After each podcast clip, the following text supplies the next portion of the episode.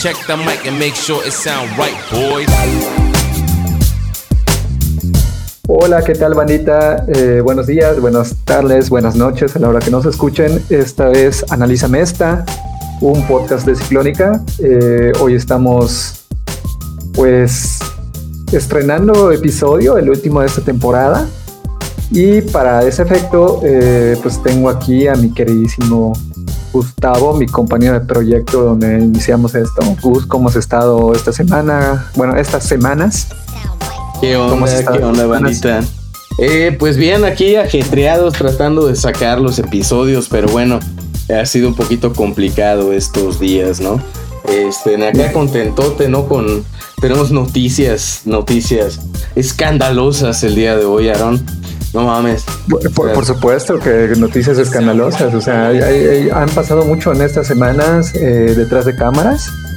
Y yo creo que tanto tú como yo estamos alegres de, anunciarle a, la bandita que nos escucha eh, lo que viene a continuación, ¿no? Simón, entonces no sé si quieres tú o quiero yo o queremos los dos, no sé. Sí, bueno, yo creo que vamos a lo, voy a presentar porque bueno, esta persona es un creativo, ¿no? Este, en todo el sentido de la palabra. Él es un colega de la facultad y este es, soltero, está en sus 30.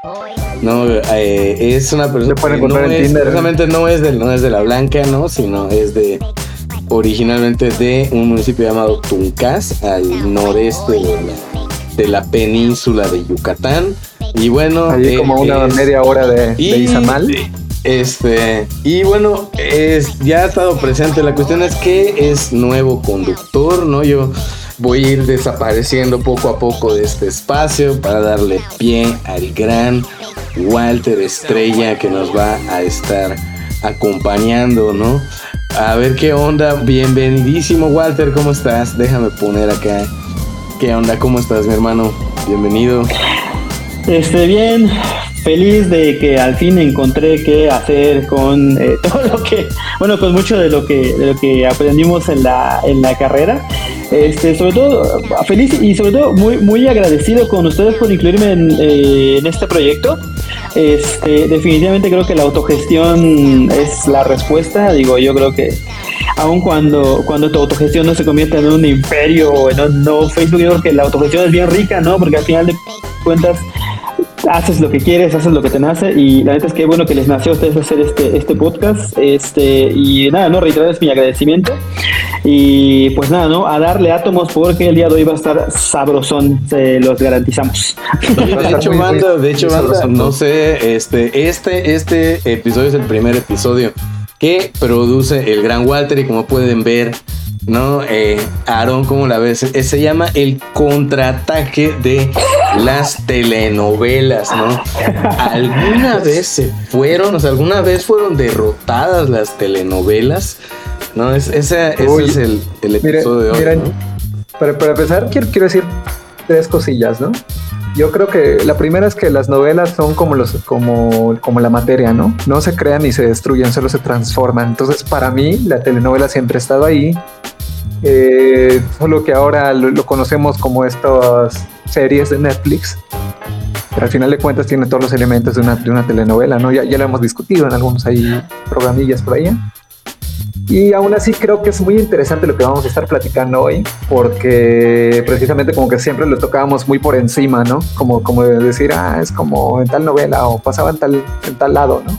Entonces hoy vamos a estar ahondando un poquito más. Y la otra es que eh, pues la verdad no les quiero mentir, Walter eh, iba a debutar en la segunda temporada ya como conductor oficial, pero pasaron cosas, cosas muy extrañas, muy maravillosas. Yo, creo que debería, yo creo que deberíamos iniciar cada, cada episodio con en el capítulo anterior. Exacto. y ya como quedamos la Date esa, prisa, Walter. Date prisa, Goku, vamos a perder listeners. y bueno, pues vamos a entrarle a esto. Bienvenidísimo, Walter. Este va a ser el espacio de Aaron y tuyos, ¿no? Y este, y pues a darle, ¿no? Vamos a caer una, una patadota en el trasero virtual. Y vamos a darle. ¿Qué nos tienes preparado el día de hoy, estimadísimo Walter? Bueno, aquí vamos. Es, es el nervio antes de, de- de- de entrar, ¿no? Pero en fin, este, pues nada, eh, muchísimas, muchísimas gracias a la banda que se está dando el tiempo de vernos o escucharnos, dependiendo de la, de la plataforma. Y pues nada, arranquemos justo, justo como decían mis compas al inicio, ¿no? Eh, las telenovelas alguna vez se, se fueron. Va, va a ver cómo más adelante de esta plática, esta pregunta va a ser muy, muy importante. Pero bueno, eh, arranquemos, ¿no? En programas anteriores, eh, sobre todo en el capítulo anterior, vimos el tema de cómo las telenovelas nos han representado a nosotros los hombres, a nosotros los, los vatos. Eh, y tristemente corroboramos que, la creación de la telenovela por hablar de un ejemplo de un personaje masculino en una telenovela, pues el galán de la telenovela es el personaje más aburrido de la historia. De hecho, los personajes masculinos están hechos y escritos, o habían estado escritos de una forma muy plana, muy aburrida, casi sin matices, eh, desde los inicios de la telenovela en México hasta finales de los años eh, 90, ¿no? Entonces, por ejemplo, el galán de la telenovela, su misión al parecer era ser el objeto del deseo de la protagonista, esforzándose el mínimo para conquistarla, porque luego ahí estaban estos temas de que la villana en turno también quería al galán.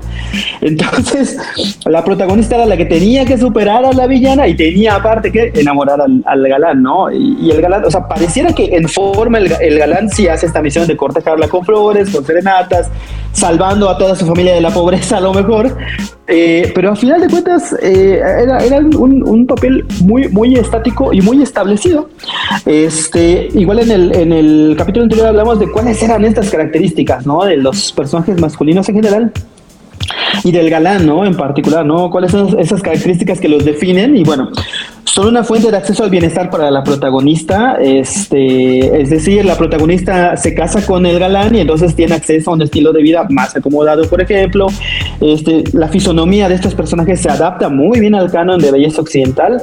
Eh, de hecho, creo que el otro día hablábamos de la telenovela La Dueña, este, por ahí de los noventas, y, es, y también se me un caso particular, no solo porque el protagonista no era mexicano, sino que era un- una persona de Cuba, pero además es de los pocos protagonistas que yo recuerdo de telenovela de tez morena, o sea, de tez morena, porque en su mayoría, y bueno, si ustedes, sí, o sea, aquí Aaron y Gus no me van a dejar mentir, no sé, Porque ustedes si algo hemos aprendido de las telenovelas es que las personas morenas no pueden ser ricas, güey.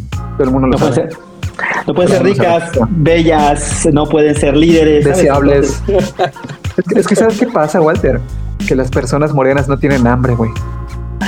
Las personas morenas no tienen hambre, güey. no Como se diría el buen levantan, Master Muñoz, güey. No se Master. Muñoz, ¿no? como, como diría Juan Pazurita, no se levantan a las 5 de la mañana, por eso no logran nada, ¿no? Entonces, Sí. pero, Es eso, ¿no? y- y- Pero pero yo- es eso es la como, mañana. Así es, es el momento adecuado para. Solo las para personas- cumplir tus o sea, metas.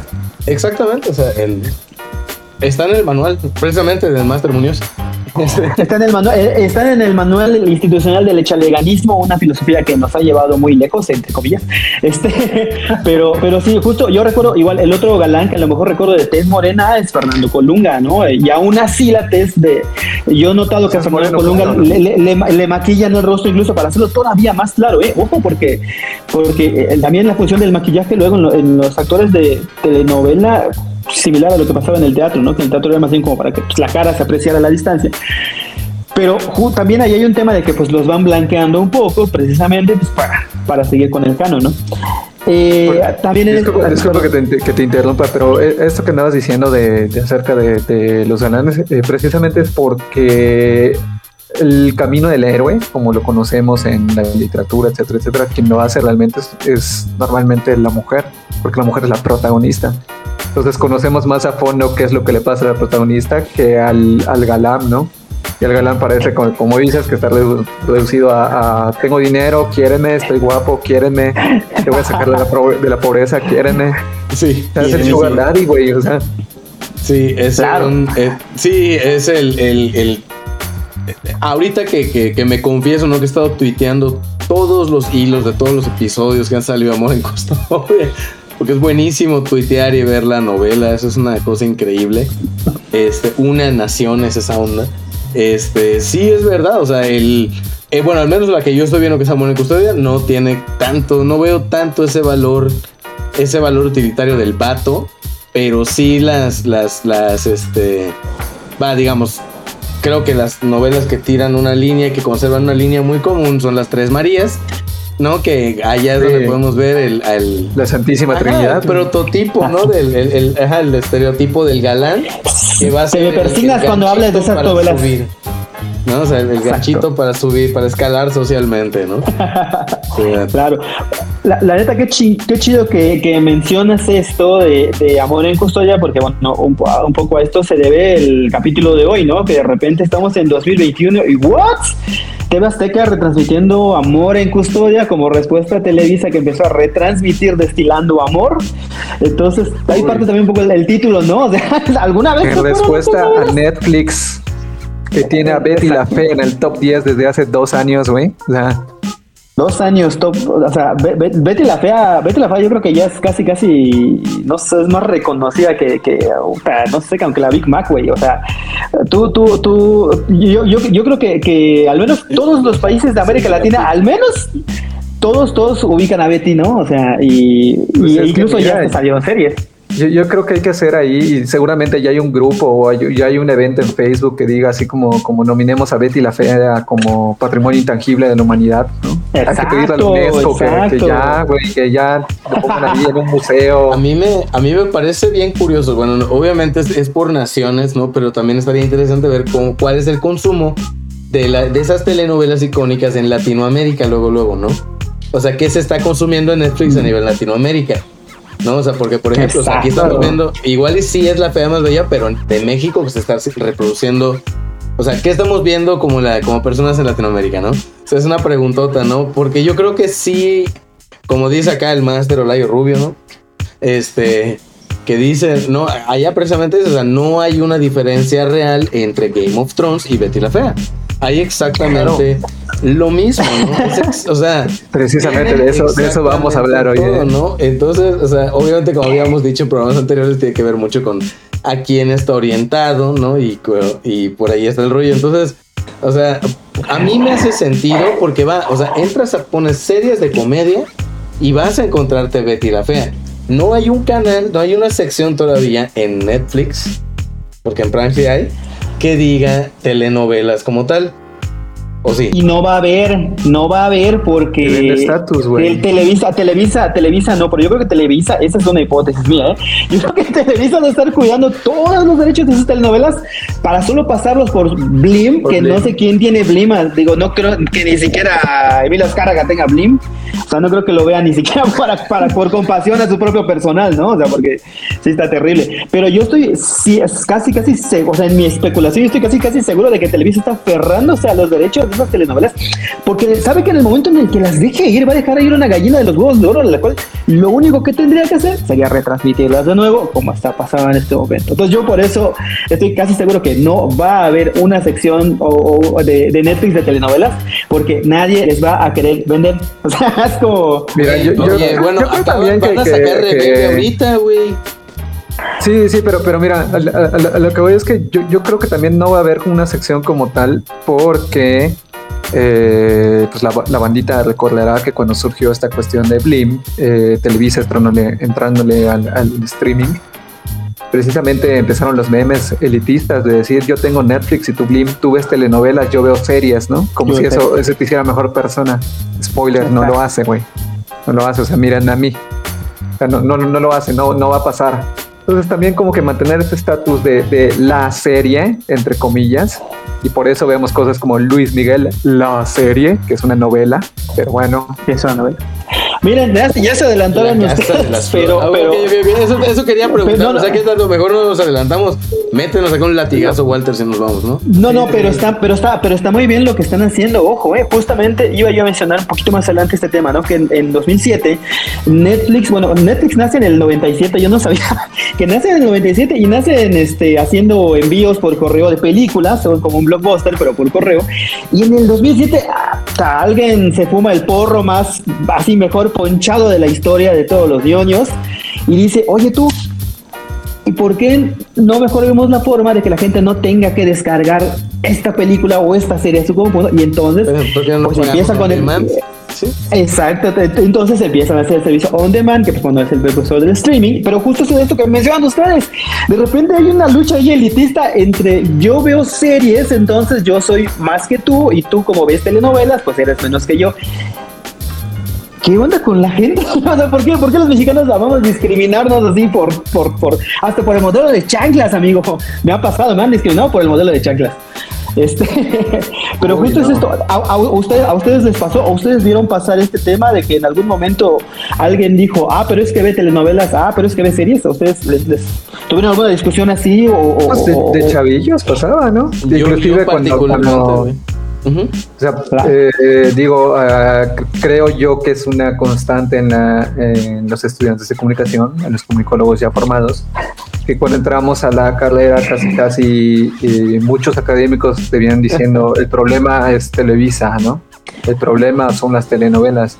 Y ojo amigos, no, el problema no es ninguno de ellos. El problema es que no hay una formación crítica para consumir medios de comunicación. Ese es el verdadero problema.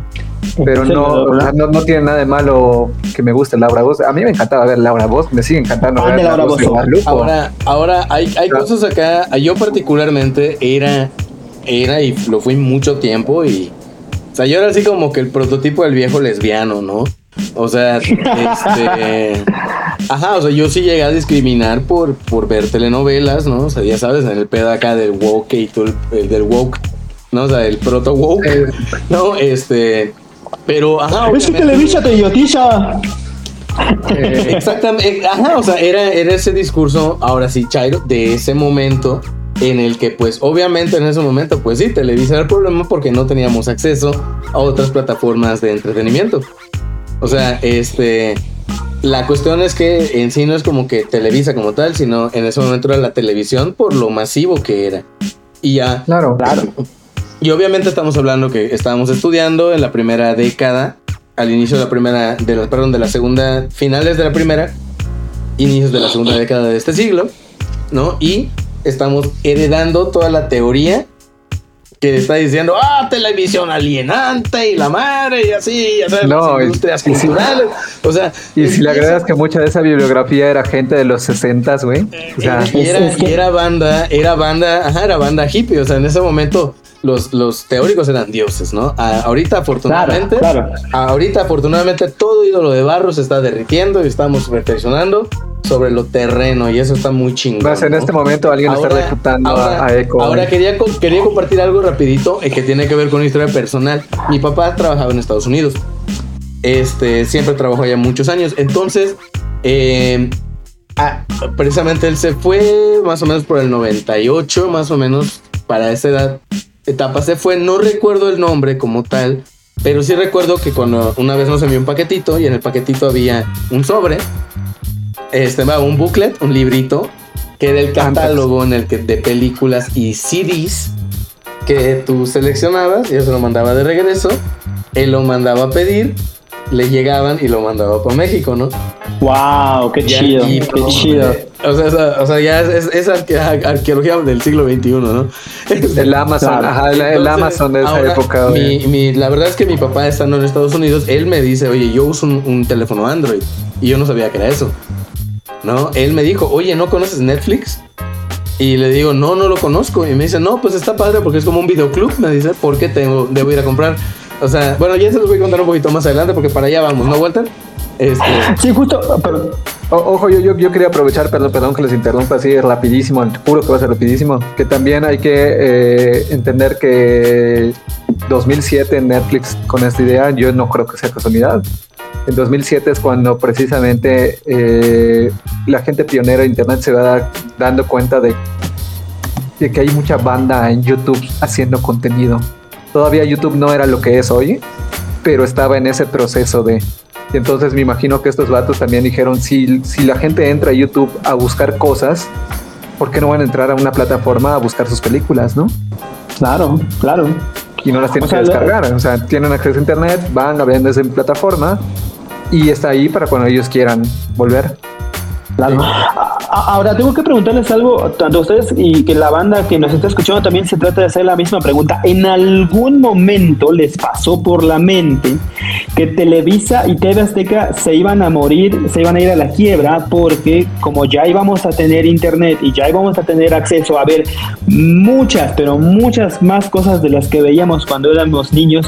¿Alguna vez ustedes se preguntaron esto si Televisa y TV Azteca se iban a morir porque ya había llegado el internet? Gus, salud. Fíjate que, fíjate que particularmente era algo que yo en la carrera soñaba con ver. Eh, o sea, yo obviamente jamás me imaginé, jamás me imaginé ver, o sea, recuerdo muy bien, creo que fue hace dos, tres años que revisé por última vez y decía que Televisa había perdido, creo que 60% de sus utilidades en un año, dos años. O sea, Televisa perdiendo el 60% de sus utilidades es un chingo. O sea, es, es muchísimo dinero. Y se ve obviamente en cómo la, los programas son más largos, las producciones son menos costosas, los actores son menos renombrados. O sea, ¿por qué? Hay cada vez más comerciales. hay Cada vez más o sea, comerciales. los comer- y los comerciales son más baratos. O sea, hay, hay toda una, una. Yo no jamás, jamás me imaginé. Lo deseaba ver y, y la verdad es que chinga, una parte de mí dice, bueno, obviamente hay chamba de mucha banda ahí, ¿no? O sea, pero hablando a Claro. niveles de contenido, o sea, es un, ¿sabes qué? Demasiado tiempo aconchado en el establishment. O sea, el, el mundo antes del internet marcaba reinos por espectro radiofónico. Sí, sí, sí, sí. ¿No? O sea, cuando el internet se olvida del espectro radiofónico y hace regiones, Sí. ¿no? O sea, está duro. Ah, ah, Aaron, eh, ¿tú en algún, en algún momento pensaste si, si a Televisa te caso- bye bye? En mi caso, como estudiante chairo que fui, porque además eh, mi alma mater me enseñó a, a- a que primero el reloj, güey, la hoz y el martillo. Chairo y- Ergo Sum. Sí, claro. Sí. Protesto Ergo Suena la internacional, ¿no? Así. Tin. O sea, no, no- no les miento, güey. En, en- en mi clase poníamos el himno de la URSS, güey. Así de pe... No, no es cierto. Ah, sí. No, pero, pero alguna vez como que lo, lo pensé, ¿no? Pero ya cuando como reflexionas y ya te, te metes al mundo más realista, sabes que eso nunca va a suceder, ¿no? O sea, a lo que voy es que es muy difícil que tanto TV Azteca como Televisa quiebren, porque además hay es una, como ya vimos en episodios anteriores, como los dos episodios anteriores que hablamos de, de telenovelas y más o menos del surgimiento de la televisión, hay cierta complicidad con el Estado mexicano. O sea, la televisión entra a México por cierta complicidad que hay con el Estado mexicano. De entrada, ahí, ahí hay una razón de por, qué, de por qué no va a desaparecer, ¿no? Y la otra es que aún así para la banda que, que esté muy interesada, eh, de hecho le pregunto por qué no yo como estudiante en esas épocas hice un tema de, de investigación sobre eso, es que al final de cuentas eh, la televisión estaba haciendo su chamba en deslegitimar todo lo que no sea, todo lo que lo que provenga del internet, ¿no? Como, como sí, pues te puedes entretener en eso, pero no es televisión, ¿no? O sea, no es como las producciones que hacemos aquí, ¿no? Y no lo Y es. todo ese proceso que sucedió durante esos 10 o 15 años en los que los creadores de contenido en YouTube empezaron a meterle más calidad sus producciones, empezaron a ser más creativos, empezaron a utilizar inclusive el lenguaje que se usaba en, en cine y en televisión y que hizo que, que mucha gente volteara a ver a, a sistemas como YouTube. Provocó un, un auge ahí en la televisión bien, bien curioso, ¿no? De que empezaron a ver qué era lo que les funcionaba, cómo podemos hacer para retener a la gente. Y empezaron a contratar eh, youtubers, las películas empezaron a, a hacer esta cuestión del Star Talent, ¿no? O sea, no estudiaste doblaje, pero contrato a Luisito Comunica para, para doblar a, a mi personaje principal en la película de Sonic, ¿no? Ese tipo de cosas es para, atraer público, ¿no? Exacto. Y No, pero- si se dan cuenta, democratiza también a la televisión. ¿En qué sentido? Televisa nunca en su perra vida iba a poner a una pareja homosexual en pantalla. Y lo hace porque ya es parte de, de- o sea, más allá de, de si creen ellos de si está bien o si está mal, o si el, el- el niño Dios se molesta. Pues ellos están viendo por su negocio. ¿Cómo hago Claro. que la gente me siga viendo, no? ¿Qué es lo que está en tendencia? Pues hablar de la agenda LGBT. Que ojo, no estoy diciendo que esté malo, simplemente que lo veo como, como si fueran empresas, ¿no? Necesitan Es una, es una adaptación.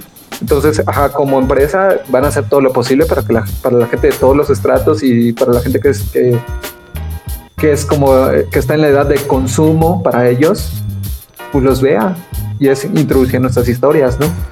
Claro. Claro, y, y, y, les pregunto esto porque ya voy a quedar aquí como el, como el, el, el, patético de la pregunta, porque yo eh, creo que no hay nada más pretencioso que un estudiante de comunicación en los años 2000, ¿no? porque íbamos ahí con la, con la, con la antorchita del conocimiento y además como es la democratización del Internet, pues vamos a saber más que los demás. Entonces yo en ese contexto, yo, yo, yo les juro que yo, yo había asimilado que Televisa y Tebasteca tenían a lo mucho, no sé, 5 o 6 años más de vida con la llegada del Internet hasta que eh, yo me puse a ver la serie de Luis Miguel, ¿no? En Netflix. Y te juro que terminé el primer capítulo y yo dije, Esto, esto es una telenovela, ¿no? La Casa de las Flores, güey. La Casa, de, las Flores. contra el Z. Y, y, luego cuando voy, cuando voy como haciendo una especie de como que de memoria, me doy cuenta que que luego muchos de los talentos y muchos de los guionistas de que estaban en Televisa o en Tebasteca, eh, pues a lo mejor van a buscar chamba a Netflix. Y yo creo que el ejemplo más poderoso lo vamos a ver eh, en unas semanas en cuanto Netflix estrene la nueva versión de Rebelde, porque ojo, estamos en el año 2021 y el consumidor mexicano quiere volver a ver Rebelde con otros actores, con otras temáticas, pero quiere volver a ver la telenovela de Rebelde. Entonces, yo creo que el, punto nodal, ¿no? De este episodio es ese, ¿no? O sea, las telenovelas al parecer no solo nunca se fueron, sino que ahora van a regresar con mayor fuerza. Hay que, hay que recordar que, de hecho, Rebelde, la Rebelde mexicana, yo tengo entendido que es propiedad de Pedro Damián, que era productor de Televisa y que es el que produce, antes de Rebelde, produce Clase 406. Entonces, después de Clase 406 se pueden buscar otras historias sudamericanas que, que sean de jóvenes, porque ve que ahí hay un, hay un público que a final de cuentas este, te consume eh, eh, y entonces crea este Rebelde y de Rebelde surge un grupo musical, RBD, el cual llega a ser tan masivo que incluso hay un triste evento en Brasil en el cual en un concierto hay una especie como que de, de, avalancha, unos seguidores de, de, RBD. Así de grande es el tema, ¿eh? Así de grande, o sea, el tema es, de... imagínate, imagínate, así como que metiendo mi cuchara, ¿no? Imagínate ser eh, de este grupo de, tengo, tengo entendido, según yo, igual y, igual y no es así, pero según yo la original es, es argentina y de hecho se llama ah, Rebelde Way. sí. Por, por, por, la escuela, la escuela se llama igual, Elite Way School. Imagínate ser uno de esos, de esos actores, güey, y ver que no te fue tan chido como la versión mexicana, ¿no? Que estos vatos, digo, Dulce María eh, venía de, literal, abandonó Jeans para la, para la gente de Chaboruca, Jeans es un grupo de pop musical. Habría que hacer nuestro programa de bandas pop de los noventas, perdón, ya. Que tenía, un disco que se llamaba Cuarta para las Cuatro. Sí. Y bueno, Dulce María estaba en, ese, en ese grupo y literal ella abandona este grupo musical porque le ofrecen el protagónico en, Rebelde, ¿no? Y dice, pues de aquí soy, ¿no? ¿Sabes qué curioso está esto? O sea, Fíjense que pasa lo mismo, vamos, vamos a ponerlo así, ¿no? Eh, cuando se crea el cine y se empiezan a contar historias en el cine, agarran a los actores del teatro y a las actrices del teatro para interpretar las obras del cine y se desarrolla su propio código estético. ¿No?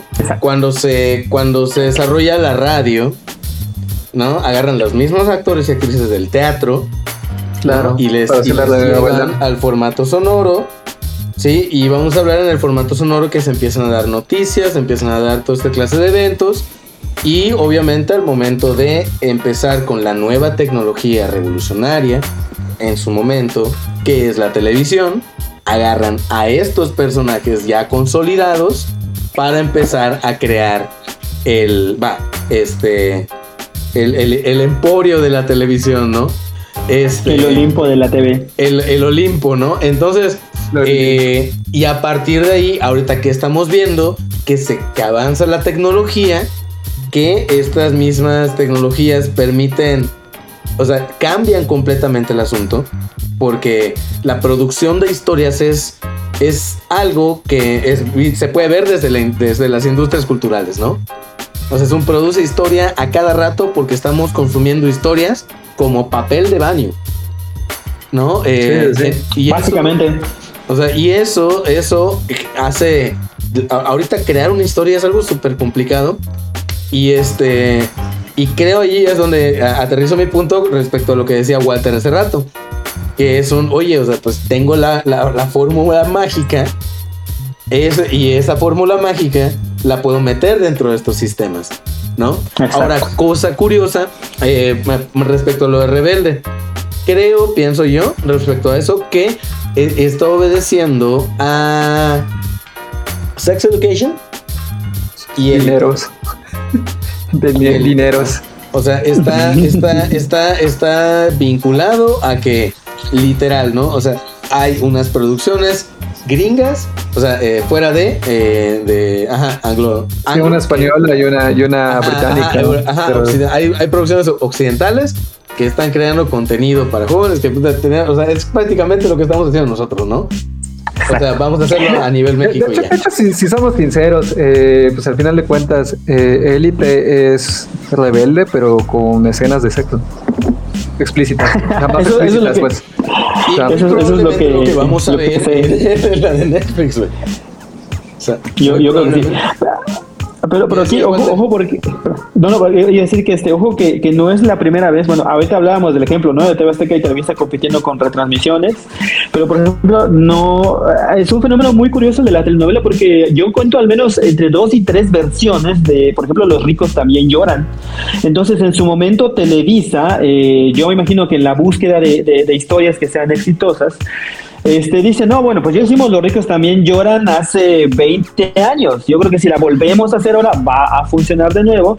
Y yo tengo entendido que esa es como la historia base de la que sale María, creo que María la del barrio, si mal no recuerdo. Este, porque igual está, hay una parte en la cual eh, Talía en, algún momento como que pierde la, la cordura y enloquece y regala Es al María. No, no, ese, ese era María la del barrio. Eh, María Mercedes no tuvo hijo, de hecho. Para que veas qué ñoño de las novelas soy. mi, mi siento, que mi escudo, siento que mi escudo de virginidad se, se ha activado en estos, en estos, en estos este, podcasts, ¿no? Pero a lo que voy es eso, o sea, no es la primera vez que Televisa voltea al pasado, pero antes, como tenían más, más recurso, lo que hacían era pues volver a producir una historia y, y con nuevos eh, protagonistas, digo, con nuevos actores, este, a lo mejor algunos cambios en la historia, pero tenían todavía este margen de, de operación para volver a grabar la historia. Ahora mismo, como estamos viendo que Televisa se han ajustando al nuevo milenio y que lejos de morir, yo creo que lo que está haciendo es eh, al final ir viendo de dónde agarrarse para, para subsistir, porque por ejemplo, yo sé que Televisa ahorita es casi, casi, o sea, se supone que está asociada a Univision, pero no me extrañaría que en esa relación, este, Univision sea el que dé las nalgadas, ¿no? Entonces, este, yo creo, yo creo que, que, que es una forma de Televisa de subsistir. Exactamente. Es que yo creo que ya, eh, Televisa tiene una, un público meta ya construido, ya, o sea, imagínate las métricas de, de, perdón por el ruido, les encanta pasar los camiones hasta ahora. ¿no? Este, eh, ajá, o sea, yo creo que, ya, imagínate las métricas que tiene Televisa. O sea, imagínate todo lo que te puede decir de su audiencia, ¿no? O sea, y, y creo, y creo que eso delimita muy bien un formato que es súper replicable en Estados Unidos y en Claro. Latinoamérica, que es la vida del latinoamericano en donde sea. ¿no? O sea, Y ella- este, y esa es, esa es la bandera que nos van a llevar, o sea, de, de hecho, literal. ti- tiene, tiene mucho sentido. ¿eh? Tiene mucho sentido. O sea, eh, muchos de esos temas que creo que también merecen como que su propio programa, da para profundizar. Es que esto también responde a dos cosas: a la añoranza, a la nostalgia como tal. Y la nostalgia se traduce en hábitos de consumo. Seguimos Claro, viendo la claro. Fea porque no sé, me recuerda, inclusive, inclusive hay cosas que, que seguimos viendo que sabemos que son malísimas, pero que le tenemos cariño porque es parte de nuestra infancia, ¿no? Claro, sea, por claro. ejemplo, a mucha gente, con, to- con todo el respeto, me van a funar después de que yo diga esto, pero a mucha gente le encanta la miniserie de, de It de los 90 y perdónenme, pero es la cosa más horrible en cuanto a películas de terror que he visto en mi vida. Y, y en cuanto a adaptación, es una, o sea, yo creo que Stephen King seguro va a haber querido arrancarse la cara con una cuchara, pero bueno. Sí, pero bueno, a mucha gente, a mucha gente se le hace entrañable, ¿no? Y, de hecho, la, mayoría de la gente creo es que inadaptable. Sí, la, es que la- última adaptación la, la hacen, la hacen bastante bien, por decirlo de, de alguna Digamos, forma. yo no, ah, yo no he visto la segunda parte de It, pero es verdad, o sea, mi viejo lesbiano te odiaron. Este, el viejo lesbiano que vive en mí. Pero es verdad, o sea, el. el O sea, lo, este, lo- lo- lo que voy es que la, la mayoría de la gente que, que dice esta cuestión de, güey, es que nunca la viste, yo no, guato, antes de, de ver la película la volví a ver y dije, güey, no es para nada recuerdo, ¿no? O sea, No es. Yo siempre les digo, güey, vuélvela a ver ahora con estos ojos, ¿no? Bueno, pero ojo, ojo, que ahorita estamos tocando ahí un tema súper, súper esencial, este, que es algo que yo les quería preguntar a ustedes dos. ¿Ustedes por qué creen que Televisa toma la decisión de retransmitir este Destilando Amor y que TV Azteca toma la decisión de retransmitir Amor en Custodia? Además de, pues, porque les va a dar dinero, pero ustedes, ¿a qué creen que se debe? ¿Por qué, por qué carambas la gente va, quiere volver a ver una historia de hace cinco años, Ya, siete ya, años, ya, diez ya. años? Claro, claro. Mira, yo, yo, yo creo que con la ruptura del Internet pasaron muchas cosas. Para empezar, eh, antes creo que era mucho más fácil que Televisa tuviera esta cuestión del público porque uno, eh, la televisión por cable y otras opciones eran muy difíciles de conseguir en México. Y dos, era, se había insertado como parte de la cultura esta cuestión de, de- de sentarse a la tele. O sea, la tele fue mi niñera y estoy seguro que fue la tuya también y fue la de Gus también, ¿no? no, la mía no, es cierto. Y entonces, y entonces, imagínate, Güey, imagínate. eh, yo leí, yo leí al Cid a los ocho años, ¿no? Ah. ay, ¿qué me vas a decir? Gente que ¿Qué te vas a deja saber como tú limón de, de taquería. No, no es cierto, güey, a mí también me educó la televisión. ¿Qué vas a saber tú de historias, chamaco pendejo? O sea. pero, pero lo que voy es que, imagínate qué sucede cuando, como dice el dato que dice Gus, ¿no? Que más del 60% de sus televidentes, o sea, pier- pierden ese, ese dinero. Y obviamente ese dinero también implica que la gente los dejó de ver, ¿no? Porque encontraron otras opciones, porque... Entonces hay una ruptura generacional. Tú pregúntale a los chavos si, si ven novelas y es muy probable que te digan que no, güey, porque están en el Twitch, porque están en YouTube, porque están jugando, porque están, porque tienen otras opciones, porque están en Netflix, porque están en Crunchyroll, porque tienen otras opciones, ¿no? Entonces, Claro, muy probablemente la gente a, a partir de los 2004, 2005, que diría yo, muy probablemente no consume telenovelas. O- ojo, ojo, Ya sabes. que. Sí, me- me- o sea, digo, o- o- ojo, ojo, O sea, que me, refiero hay- no al grado de, co- de como lo hacían otras generaciones, porque tienen más ofertas ya. habla, habla, ah, gusto, le, habla gusto, le llama a una ambulancia, no sé. Antes, antes de que me descomponga, ¿no? No, no, no, no es cierto. Sí, o sea, sí. eh, coincido con varias cosas que hicieron. Sin embargo, yo creo que algo que, que, que platicamos en uno de los grandes profesores que tuve, que es David Moreno, que es el de radio, precisamente. Gracias, David, por tu culpa estamos haciendo esto. Este. eh, que a él hablaba precisamente, eh, recuerdo esa clase, las primeras clases fueron así como que estos son los medios y hacia dónde van. Estoy hablando de 2010 y a partir de ahí es puro escuchar y crear radio, ¿no? Con los formatos. Entonces, en ese debate estaba, por ejemplo, que estaba, para contexto, estaba la ley Beltrones, ¿no? O sea, ya. estaban, estaban viendo ese rollo de abrir el, el espectro radioeléctrico para democratizarlo, ¿no? O sea, estamos hablando de ese momento de, de México, ¿no? Y Claro, claro. ya, o sea, hay que tener en, cu- en cuenta otra cosa, el avance tecnológico. O sea, la transmisión de datos de manera inalámbrica es algo que eh, va, todas yo creo que todas estas ideas siempre han estado allá, pero la, la limitante siempre ha sido la tecnología, así como pasa ahorita con la con la serie de, Asi- de, de Asimov, la de Fundación que está en Apple TV. Es Ay, no lo he visto, es cierto. una pistolísima. Este, increíble, le- lloré con el, el- ah, increíble. Este, em, yo creo que está esa parte y creo que más que el, eh, allá decía que la, lo decía así, imagínate que en la televisión estábamos hablando del futuro en 2008, ¿no? Que es este y decían, imagínense que la televisión puedas entrar y que los canales que tengan o sea, va a ser, por ejemplo, el 7, va a ser el 7.1, 7.2, 7.3. Y podía, Cosa puedes que ya pasó. elegir en cada canal lo que vas a poder ver. Y también decía el profesor, vas a poder, y esta es la frase que fue así como que, va, tengo 34 y la recuerdo. No, dice, dice él, vas a poder elegir cuándo ver lo que te gusta. Exactamente. Y ahí, eso, eso, ahí cambia todo. Porque seguimos viendo telenovelas. Claro, claro. Palabras más, palabras menos, pero ahí está. Y eso dice, Pues ¿por es qué? ¿Por qué sí. Betty la- eso explica por qué Betty la Fea está siendo trending. ¿Por qué? Porque ya puedo verla cuando yo quiera. Y además es buenísima. O sea, imagínate de, tantas cosas que tienes en Netflix que son buenísimas, eliges ver Betty la Fea. Betty la Fea, claro. Pues es que en Netflix tengo más drama que House ah, of Cards. Perdón, y tengo más suspenso que. A huevo, sí, comenta para que yo no, no hable mucho. Y ahorita, ahorita comento referente a tu pregunta. Bueno, dime, dime. No, no, no, no, no, Ah, ok. No, pero es que justo, justo les comentaba esto porque acuérdense que en el, en el, en el episodio pasado, este, justo revisamos unas estadísticas de 2019 y eh, nos cayó el 20 de que la gente sí sigue viendo tele abierta y déjate de eso, que, que hay alrededor del 60-70% de la gente, o sea, más bien, que está el 100%, ¿no? Entonces, el primer lugar lo ocupaba en consumo las noticias, el segundo las películas y en tercer lugar siguen las, las telenovelas, o sea, el yo también, es que te lo juro, lo que comentaba Aaron es muy cierto. ¿Para qué carambas voy yo a aprender la tele tratando además de llegar de mi trabajo a la casa a la hora de mi telenovela favorita? Si de repente puedo tomar yo una serie que se ve en, Netflix, ojo, y aquí es donde va lo que quería comentar.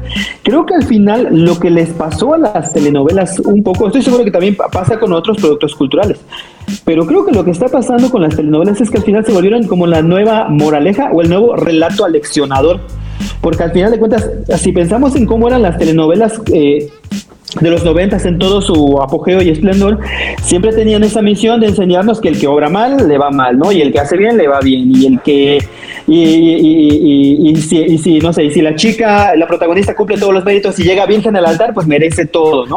Entonces, siempre han sido relatos seleccionadores y yo creo que a eso se debe que en 2021 estemos viendo telenovelas de cuándo? ¿De 2008? ¿De 2005? ¿De 2005? 2005. 2005. 2005. Yo creo que, que porque tanto Amor en Custodia como Destilando Amor son vehículos muy buenos para seguir representando estos relatos aleccionadores.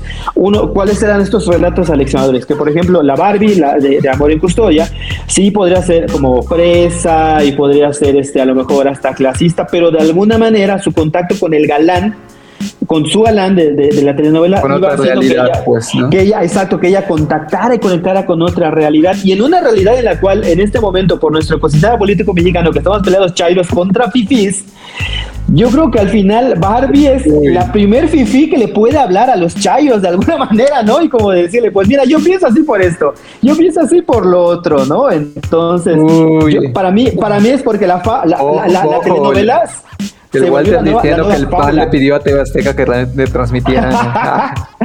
Aguas, no creo el PAN. No, Estás insinuando, Walter, que todo una es parte de la, de la, de la ultraderecha y el yunque todo. Mm. Eh, tengo, una, tengo una tesis todavía más, más, más conspiranoica que se las digo terminando el programa, pero a eso, a eso, a eso, a eso, quiero ir, ¿no? Yo creo que al final las telenovelas, debido a la propia, al consumo que les hemos dado, al final se terminan convirtiendo en las fábulas, en las fábulas del siglo XX y ahora del XXI, ¿no? Porque te repito, ahora ya, ahora, o sea, hace 20 años en los 90 veíamos a un personaje de la comunidad LGBTQ, más una disculpa si, si, si, si lo digo mal, este, pero podíamos ver a uno de estos personajes y entonces era, era el personaje cómico, pero de alguna manera también era el personaje como rechazado por esa sociedad, ¿no? Ya, y, pero porque esos eran los valores de los noventas, ahora con los valores de, de, 2021 y del siglo XXI, entonces nos vamos a dar cuenta que como en nuestra realidad ya, bueno, quiero pensar que somos un México más tolerante, eso mismo se va a ir reproduciendo en, en, las telenovelas, entonces la fábula va adaptando estos elementos nuevos, ¿no? Al final, eh, eh, el, el, ahora se enseñan los valores de acuerdo al tiempo en el que vivimos, perdón, esto era todo. Claro, siempre.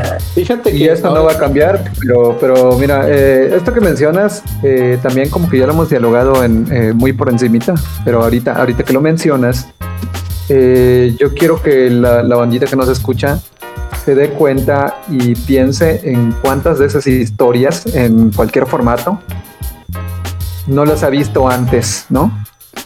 Y entonces te das cuenta que eh, los medios de comunicación también han sido utilizados, eh, no tomen la palabra como algo malo, pues, pero también han sido utilizados para reproducir valores de la sociedad, ¿no?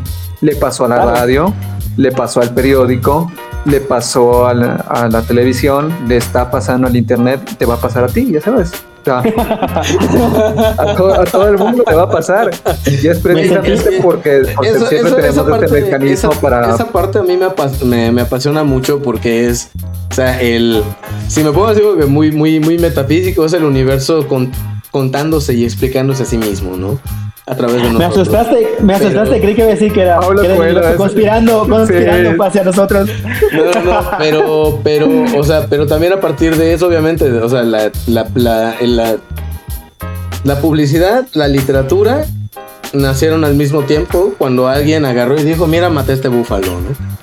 O sea, Exacto. desde ahí ya, o sea, desde que nos reunimos alrededor de la luz, ¿no? A contar historias, o sea, la luz era el fuego y ahorita luego eran bulbos y ahorita son LEDs, ¿no? O sea, eh, pero sigue siendo. Era precisamente.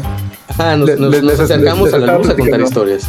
¿no? Sí, les estaba platicando que antes de, iniciar el episodio eh, andaba leyendo un, artículo de una universidad, ¿no? Que hablaba de esta cuestión de la nostalgia precisamente. Ese artículo eh, fue escrito en el, en el 98 y hablaba... Ah, ¿qué? Sí, sí, sí, pero fíjate porque se me hizo muy interesante. Se escribió en el 98, ¿no? Y lo que hicieron estos datos es, en Córdoba, Argentina, entrevistaron a más de 800 personas entre los 50 y 60 años. Para, para querían, ellos lo que querían saber era cuáles eran sus hábitos de consumo, ¿no? Y en todas aparecieron básicamente eh, lo mismo de, es que los medios ya no son como antes, ¿no? Y venía esta cuestión, esta cuestión más de la añoranza que del análisis del contenido tal cual, ¿no? Porque es lo que a mí, lo que, con lo que yo crecí, ¿no? Y decían mucho esto que acaba de decir Gus, es que antes en, mi cuadra o en mi pueblo solo dos o tres personas tenían la radio. Y entonces nosotros nos juntábamos alrededor de, la, de quien tenía radio claro. para socializar y para escuchar esos relatos, ya sean informativos, ya sean radioteatro, ya, ya, ya sabes, radionovelas, pues. Y también te das cuenta que de cierto modo esos avances tecnológicos eh, y esos pocos accesos también cumplían una función dentro de la sociedad, ¿no? El vamos a sentarnos para, para escuchar una historia que quizá ya escuchamos, pero estamos todos. Y es, mi, manera también de, es mi manera también de, recibir conocimiento de alguien más, ¿no? Y de compartirlo, porque estamos todos, ¿no? Pero, es que acá hay, varias, cosas que, me llaman mucho la atención. lo primero, lo primero referente a la... Eh, digo, creo que parte de, nuestra, el desarrollo humano radica en, en, nuestra, nuestra percepción del pasado. O sea, nuestro presente está influenciado por, obviamente, las percepciones que tenemos de nuestro pasado como tal. Y es de naturaleza humana en, en miras a sobrevivir, ¿no? El, el, resguardar en, la, en el pasado los momentos agradables. Claro, claro. El pasado siempre, el, el, presente siempre está de la verga y el pasado siempre fue bonito, ¿no? Claro. este, y eso, Éramos felices y no lo sabíamos. Y no sabíamos. Exactamente, o sea, y lo podemos ver así en la, la, pandemia que nos adelanta 5 años, 10 años. Podemos ver cómo, o sea, empezamos a extrañar cosas tan elementales como el contacto físico, ¿no? O sea, eh, cuando antes era así como que, ay, me gente en el centro, y ahorita vas al centro y dices, güey, o sea, ibas al centro al inicio de como los besos de la gente, ¿no? O sea, esa es la parte bien de, de eso, ¿no? Ahora, referente, eh, eh, ajá, lo de la nostalgia que decía eh, Aaron y a por qué este, pueden volver a retransmitirse y tener éxito, es precisamente, yo creo, a que nos es ese entretenimiento que no es entretenimiento como tal, o sea, no es la misma emoción que me permite, que me dispara ver Game of Thrones, ¿no? estoy presenciando una, una historia que ya vi muchas veces, como tú dices, pero estoy viendo ahorita y está cargada con los mensajes de ahorita. ¿No? O sea, cuando yo veo algo del pasado o que me lo traen al presente, voy a intentar buscar esos mensajes que vi cuando era yo más joven, ¿no? O sea, claro. Y ya, ya, ya, ya empieza. Ese es el factor que le llamo el, factor del viejo lesbianismo, ¿no? Este, o sea, ¿cómo voy a reaccionar a eso?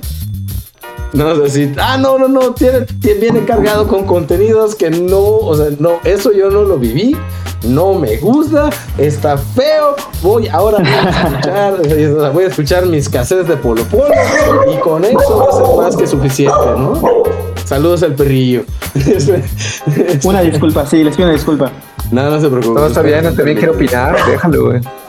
Sí, también chivió opinar, dije, pero es un perro lesbiano, güey. Pero lesbiano. Disculpen, disculpen. Mm. Pero bueno, al, al- o sea, al- al final de cuentas no- nos damos cuenta que tiene, tiene mucho que ver con la cuestión de, de añorar cosas. También de, de como, como le diría el buen Don Cangrejo, ¿no? Si le preguntaras a Televisa o a TV Azteca, ¿qué, qué lo llevó a retransmitir Mirada de Mujer? El dinero, ¿no? El dinero, claro. Entonces, Pero Eh, pues yo creo que es algo que sigue, sigue, o sea, eh, es un recurso que siempre va a estar explotado, ¿no? Sí, tal vez no la retransmisión, pero también ha habido eh, reestrenos de películas. El Rey León Claro. de Disney se le estrenó como tres veces, güey, o cuatro Claro. veces en distintas épocas de, de- o sea, ya, ya ni siquiera de- de- del año en el que salió, sino en, en- inclusive en, en décadas distintas, ¿no? Claro. Y, y por algo siguen existiendo los remakes de, de películas o los remakes de videojuegos, los remakes de, de telenovelas, ¿no? Es algo Claro, que sigue pues, vendiendo. Yo, yo creo, bueno, ya igual para, como para ir cerrando ya cada quien sus conclusiones, yo creo, bueno, sí me, sí me, sí me gusta como pensar en las telenovelas y en su retransmisión y en la, y en la, y en la elección de, de historias de telenovelas para adaptar ahora a formatos de serie. Yo sí quiero seguirlos pensando como relatos aleccionadores ¿Y por qué? Porque al final de cuentas se convierten como en mitos. Y el mito, a final de cuentas, es algo que, que puede repetirse casi, casi de forma cíclica. Pero lo que decíamos hace un momento, ¿no? Por ejemplo, la, Netflix va a hacer un nuevo rebelde, pero ojo que no, no tenemos garantía de que sea exactamente el mismo rebelde que, que se pasó años antes, ¿no? Eh, pero, pero al final de cuentas creo que la historia, o más bien el atractivo va a ser, pues, ¿qué hacen los morros en las prepas ahora, no? Entonces, ahí, y ahí es donde creo que es parte del relato aleccionador, ¿no? Como de decirle a la sociedad, pues mira, según nosotros los morros que están en, en estas prepas de lana hacen esto, ¿no? Y, yo creo que, que- que eso es lo que para mí le da sentido a la retransmisión tanto de telenovelas como a la producción de series basadas en telenovelas. Y, es que al final nos vuelven a presentar a nosotros como testigos no solo historias que son fascinantes, ojo, sino, sino, sino referentes que nos van a regular. Porque, repito, por ejemplo, hace 90 años era bien visto por el público masivo que, que- que- que los personajes no heterosexuales, por clasificar de alguna manera como se clasificaban en ese tiempo, este, cómo se veía, ¿no? Y yo creo que ahora es importante que los medios masivos estén retomando estas historias, aunque sea para adaptarlas, precisamente para eso, ¿no? Para que nosotros veamos un poco el, el- el orden social en el que estamos y, y- y en efecto, ¿no? No quedemos como, como desadaptados o como inadaptados, porque al final nos quedamos amando los productos de los años 90. Yo creo que por eso también tomaron una telenovela de 2005 como, como Amor y Custodia, porque en 2005 ya estaban las bases o ya estaban como las semillas del pensamiento de la década siguiente, ¿no? Que, que, es, que era un pensamiento más tolerante y, y más diverso, ¿no? Pero hay historias como Amor en, eh, claro, claro, pero en historias como Amor en Custodia, ahí estaban esas semillitas, ¿no? Allí estaban esos rastros y yo creo que por eso puede funcionar también en el siglo XXI, porque recordemos algo, Te- Tele- Televisa es la que hace las historias tradicionales y cursis y TV Azteca es la que iba por el otro lado. Entonces, TV Azteca, al menos con Amor en Custodia, está siguiendo su misma ruta disruptiva, ¿no? De decir, pues mira, ahorita está de moda ser tolerante, pero hace 15 años nosotros ya éramos tolerantes, ¿no? Por, por, por, Claro, por porque fracasar de alguna forma. Sí, mira, o sea, Claro. mira, o sea, en esta serie conviven ricos y pobres de una armónica, ¿no? O sea, Es, exacto, este, exacto. Ahora, fíjate. Mira, mira, en esta, en esta serie los White Chickens no hacer likey, güey. O sea, mira, exacto, mira, mira. exacto. O sea, mira, ajá, o sea, mira, el, el, el pobre moreno puede llegar a, puede tener acceso también, ¿no? Este, Exacto. pero eh, algo bien, bien curioso, o sea, o sea, voy a llamar la arqueología de la telenovela, güey. O sea, porque frases como, oye, envíale un telegrama a tal persona para avisarle que voy a llegar, ¿no? ¿No? Exacto. O, o el, oye, este, el, o sea, el- los teléfonos, ¿no? O sea, para empezar estaba Usacell. ¿no? O sea, entonces Claro. todo- todo los- el tono de llamada era Usacell. O sea, obviamente, solo, o sea, hoy precisamente, el, el episodio de hoy fue así como que el catálogo de, de, de heteronormatividad y mito de amor romántico, total, absoluto. ¿no? Exacto. O sea, había toda una serie de eh, pacto patriarcal, o sea, un chingo de cosas ahí que estábamos normalizando y ahí es donde empieza, empezamos a ver cómo las telenovelas no, no solo contraatacan, sino que pienso, y esto es lo que venía reflexionando cuando estaban eh, con, con sus comentarios, es que tal vez no es que este, las telenovelas estén regresando, sino que la televisión está en este proceso de madurez que le permite adaptarse de manera más orgánica a las plataformas. Claro, O sea, Claro, claro. igual y, y viene más de, de- desde ellos que de nosotros. ¿No? O sea, claro. o sea, yo por ahí lo, por ahí lo pienso, ¿no? O sea, no sé qué, no sé qué opinen eh, al, al respecto. Yo creo que siempre, o sea, nunca se fueron, siempre estuvieron allá, ¿no? O sea, contraatacaron, literal, es, el- es un buen sentido. O sea, tipo así de que, ¿sabes qué? Los tenían en la portería, estaban en el área chica, ¿no? Y ahorita están remontando, ¿no? Con Exacto. estos formatos, ¿no? Y están siendo un éxito.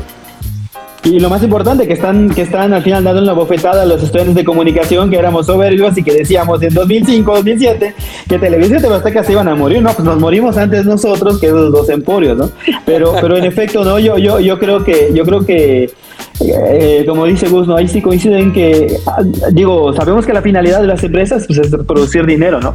Pero que, que al, al, al buscar esa finalidad, digo, se vayan, vayan adaptando sus historias a las realidades de ahora, digo, para mí eso está bien chido, pues por temas de, re- de representación, por, por ejemplo, ¿no? Pero, pero te digo, regresando a este tema, ¿no? De la retransmisión o de la, o de, de la realización de- de historias con, con formatos nuevos, yo creo que la virtud es esa, ¿no? A final de cuentas, cómo, cómo trasladamos tropos eh, de, de- de- de formatos y de décadas anteriores a, a la década en la que vivimos. Este. Y yo con eso me quedo, ¿no? Con, con que al, al final, repito, Televisa y TV Azteca nos dijeron las estudiantes de comunicación soberbios, no nos vamos a ningún lado, danos chance que nos adaptemos, nos va a tomar tiempo, pero ahí vamos, ¿no? Yo, yo con eso quiero terminar. Es- es- creo Mira, que es una yo- excelente forma de... de- de- de- Yo creo que mira, yo, yo creo, yo creo que en este momento es- espera, me está llegando una llamada de la Wadi, dice que pasemos a devolver nuestros títulos, Walter, porque no podemos hablar bien de Televisa, al parecer.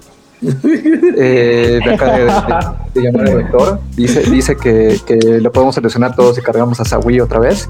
No Vámonos. pasa nada, güey. Contexto, Sawi es un político, ¿no? De, de Yucateco, por cierto.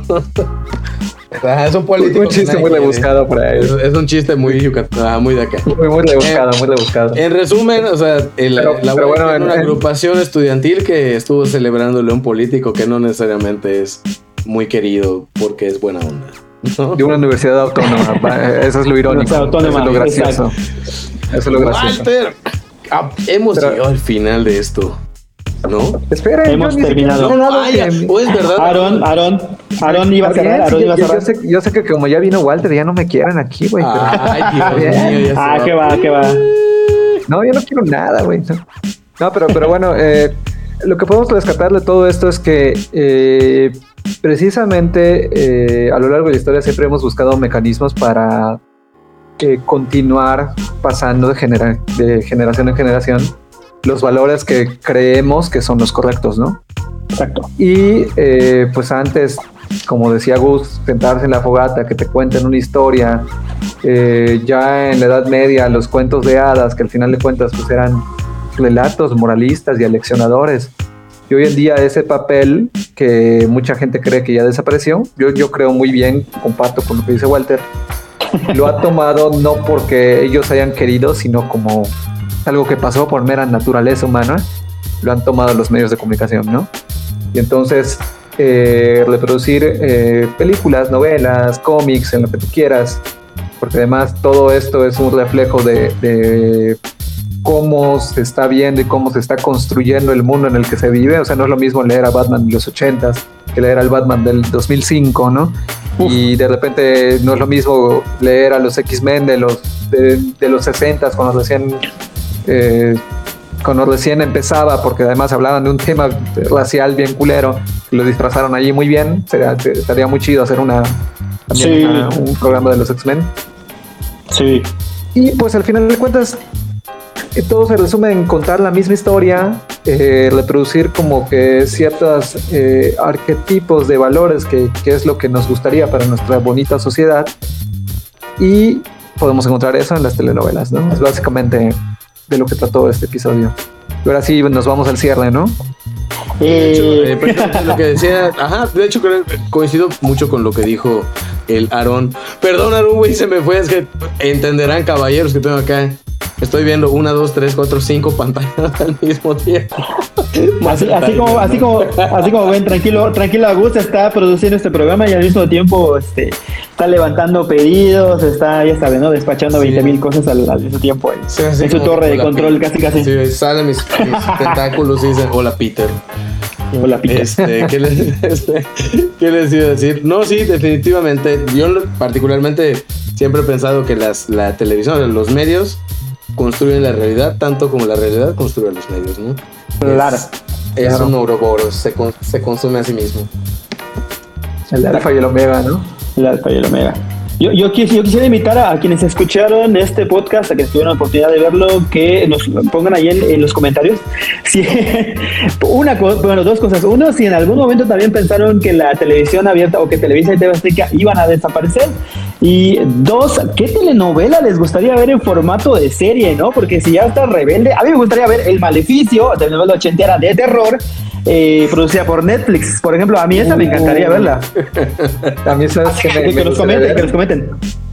el, el ¿cómo, ¿cómo era? Es que tenía un nombre así medio, medio de película también, pero El era algo extraño de retorno de Diana Salazar. a huevo.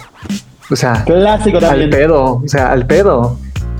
A De mí- hecho, ya tuvimos no, Cuna de Lobos, ya tuvimos mí, Cuna de Lobos yo- en serie. Sí. Yo, o sea, hablando de relatos seleccionadores y telenovelas que sí son miniseries autoconclusivas, yo votaría porque regrese Mujer Casos de la Vida Real. Wow. Uy, sí, güey. O sea, yo, o sea, eso, también, eso también valdría la pena hacer, hacer Netflix, un ya sabes, así, tum, tum, tum. Turu, tun, tun. o sea, al- o sea, fuera de eso, por ejemplo, o sea, hay muchas cosas interesantes. O sea, por ejemplo, allá llegué a ver, o sea, un episodio de allí era una mujer que, que fue violada, que va a buscar a sus, a sus secuestradores, los droga y los castra. Ah, sí. Sí, de sí, hecho, de hecho habían cosas densas. O sea, hasta El, fa- el famoso, Ya- ya- el famoso episodio de, los niños de, de- de los niños que le sacan los ojos, güey. O sea, la gente, la gente Ah, lo no tiene como, más. como, de hecho, en, en los foros de, de Lost Media, de, de sus videos perdidos, hablan mucho de esto y la neta es que sí existió, no es, no es, no es psicosis colectiva, yo lo vi con el ojos señor, que comer los gusanos, el señor de escasos recursos de allá de Ciudad de México que en una noche muy fría, este, él no tiene estudios y en una noche muy fría, este, él agarra y enciende carbón para proteger a su familia y los mata por, por intoxicación de monóxido de carbono. Eh, O sea, Qué bonita, Ah, qué bonita infancia tuvimos, ¿no? Con telenovelas y series nosotros. sí, claro que sí. Oh, qué niña. Pero bueno. Bueno, creo que esto ha sido todo por este episodio de Analízame esta. Eh, estamos cerrando la primera temporada. Esperen, vienen muchas cosas más. eh, anexándose Walter aquí. Eh, pueden seguirnos en las redes de Ciclónica. Estamos como Ciclónica en Facebook. Eh, también estamos estrenando Twitter, ¿no? De Analízame esta. ¿Cómo, cómo Así es, Gus? es. Así es, nada más bus- ponen Analiza Mesta con una E, Analiza Mesta MX. Y porfa síganos porque está nuevecito y vamos a estar allá ranteando series y etiquetando a famosos para ver si en una de esas pega. ¿Qué tal si pasa? ¿Qué tal si pasa? Hagámoslo, hagámoslo, hagámoslo.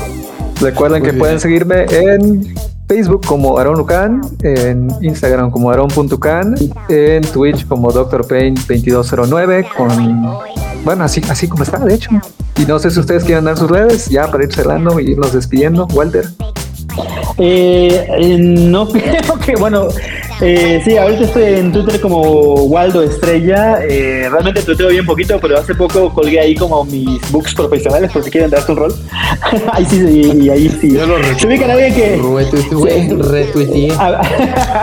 Se ubican a alguien que necesita un comunicólogo, avísenle que ahí anda mi book y pues nada, ¿no? Este, gracias por darse el tiempo de escucharnos o de vernos. Muchas gracias, bandita. A mí me encuentran como Guru Pech en Twitter, arroba Guru Pech en Twitter. Y hago hilos de, la, de amor en custodia. Y me, me meto el nombre, así que este vaya por ahí. Órale, bandita. Yo la neta solo, solo voy a Twitter a hablar de lucha libre cuando ando ranteando, así que también si, si les late puedo andar ahí, podemos andar discutiendo de por qué Rey Misterio no es el luchador mexicano más conocido de Estados Unidos ni debería ser uno de los más idolatrados. Exactamente. Pero bueno, esto ha sido todo por hoy. Nos vemos en el próximo episodio de Análisis. Bye. Bye bye. Chao, chao. It sound right, boy.